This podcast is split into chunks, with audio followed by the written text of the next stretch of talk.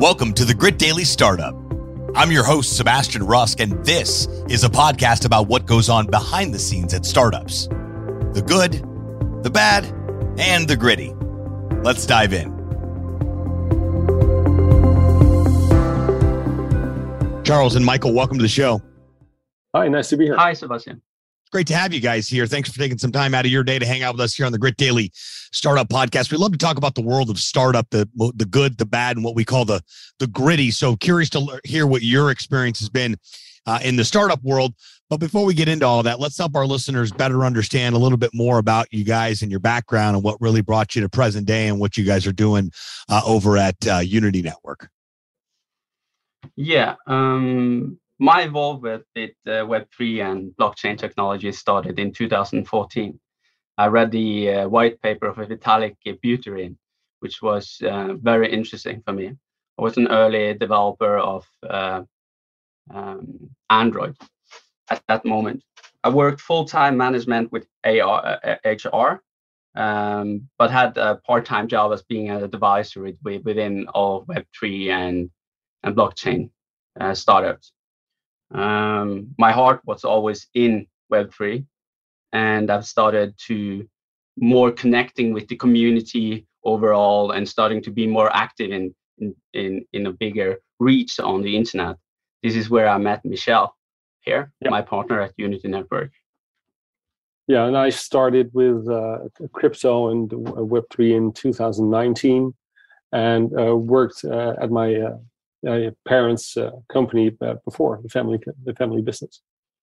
So you broke out of the family business and built a Web three solution. Yeah.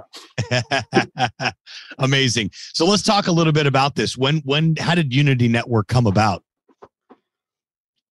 Well, in, it was in 2020, I think. It was yep. started as an idea. Uh, we've been in all in been in investors and and listening to influencers online on how to invest and how to do things in the Web3 space.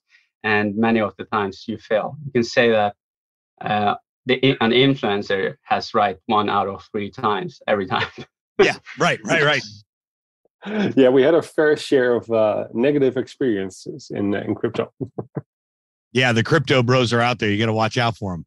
I'm just, yeah, I'm partially partially kidding. So, uh, um, so, so what exactly does Unity Network do? What what what problems do you solve? Who's your customer?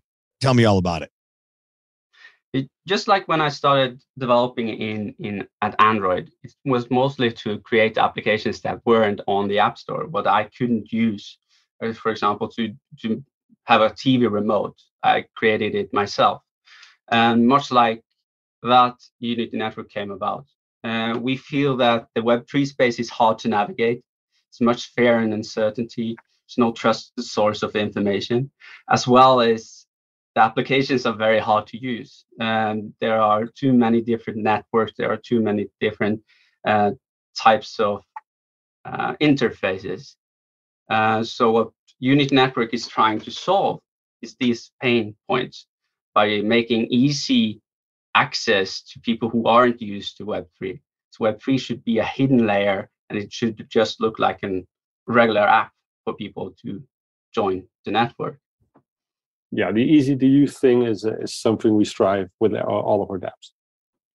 Yeah, I mean, easy. So, so explain to me, how does it all work? Talk to me like you're, you're explaining it to a five year old because I'm all new to this, I'm very new to this Web three space, as most people are. I'm a little more advanced, but still, as new platforms evolve here, I, I, I'm curious on how everything works. But uh, I'm I'm new here, as are most of our listeners. Sure. Yes, absolutely. Um, okay, so Web3 is like a layer on top of the current internet. Um, the shift from Web 1 to Web 2 was non existent for the regular users because the only persons uh, or companies who um, earned money from that shift was big companies like Google and Facebook. Um, but the shift from Web 2, which is Google, Facebook, and such, to Web 3 uh, known as you can see the platforms as Ethereum, Bitcoin, and all of this is happening with the help of the people, and all all of us are invited. And this is why it's important to educate all the users about this technology because um, the responsibility of your own funds are always yours to hold.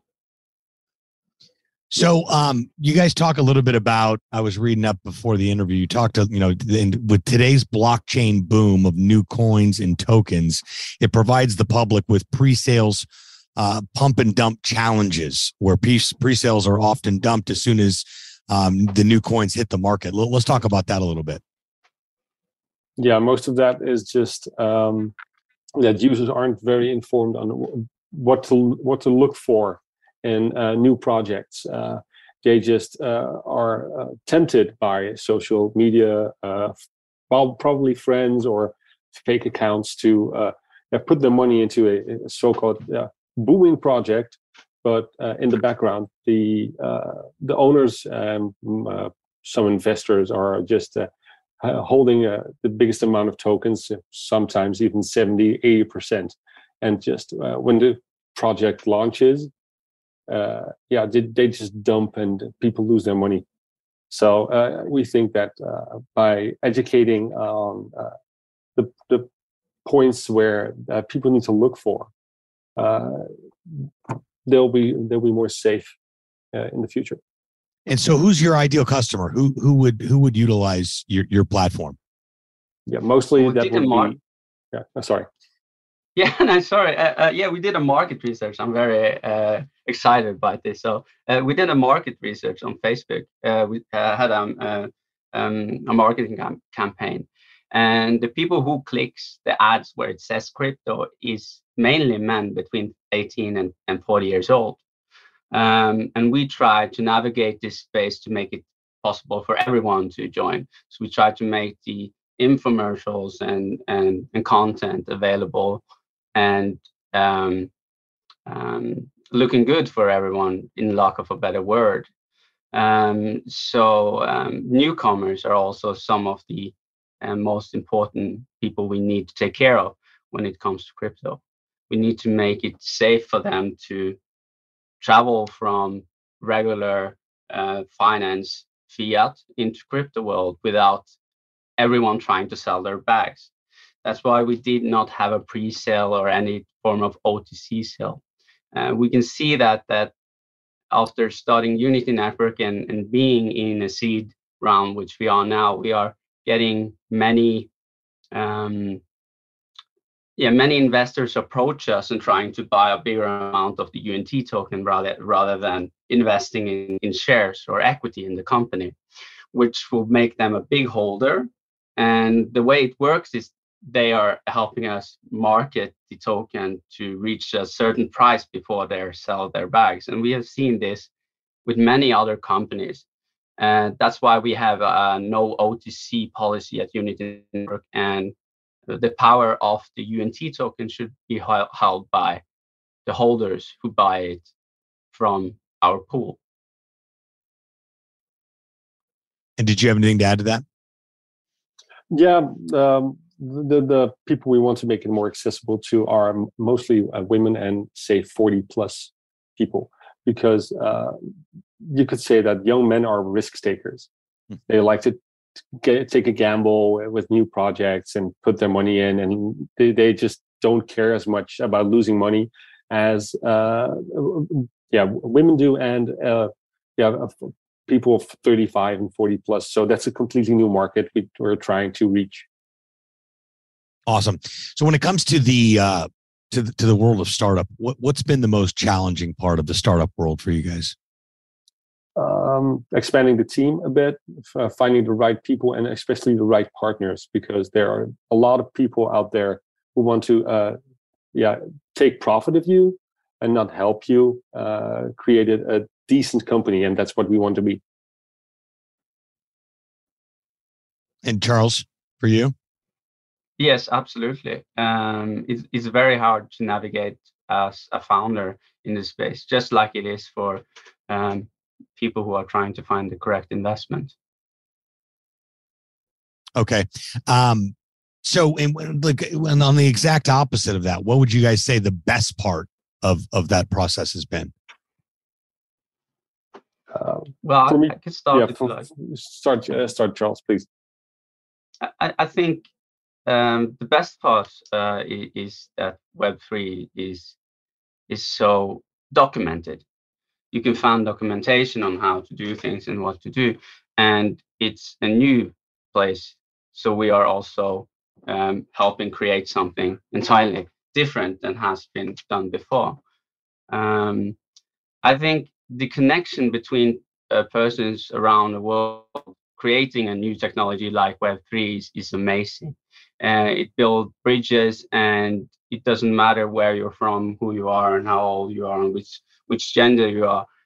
It's you as a person and what you can do and what you bring to the team that matters. And, and that's a beautiful thing about Web3 innovation.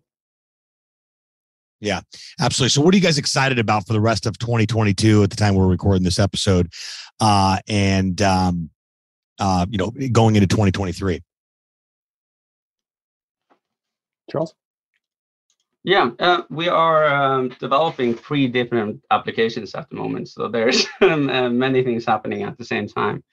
Uh, we have uh, one um, educational platform, uh, which will help educate users and students uh, starting in the UK area from next year. Um, as well as we have a beta application in prediction market, um, which we will um, how do you say it? You we will upgrade it to fit our needs. And the last thing is a very exciting ticketing system, um, which will connect the Web3 space with the traditional ticketing system that we are known for now, um, which enables everyone to create tickets to any events without the need of a third party, which takes a bigger amount of fees. Yeah. Yeah. So that would mean that the ticketing system uh, can be used even for a Sweet 16 party and not just a, a bigger event. So if if you just have a, a birthday party or uh, say um, your networking Christmas party, event. networking event, you can cre- go to the website, create your NFT ticket, and yeah, you can uh, share that with everyone you want. And the, the good thing is, it's it's just um, not copyable. You you, you can't, uh, yeah, um, that's the safe part of the NFT thing. You just scan it, it's safe, you can't copy it. So there won't be any fake ones. It's connected to your own uh, Web3 wallet. So it's, it's absolutely safe as well. And you can store it as a, as a memorabilia. Cool. Love it. Well, it's, you know, I don't think people understand how easy life is, how much easier life is going to be because of the blockchain. A lot of yeah. people are skeptical and like, ah, I'm not, you know, they're resistant, but they were resistant to Web 1. They were resistant to Web 2. I've seen it all unfold. So the new frontiers here, technology doesn't care about how, your feelings. Uh, or if you're going to participate or not, it's going to move as fast as it's going to move, which is extremely fast. Um, and you're either going to adopt or not, right? True. Absolutely. Well, I, Absolutely. I appreciate you guys taking time out of uh, your day to hang out with us here on the show for a few minutes. And uh, it's clear you guys are building solutions, uh, Web3 solutions that matter, that are going to contribute to making life easier and solve problems. So, want to encourage you guys to keep up the great work. And uh, thanks again for being on the show. Thank you. And great. Thank you for having us. Yeah. Thank you, Sebastian. You got it. Until next time, friends.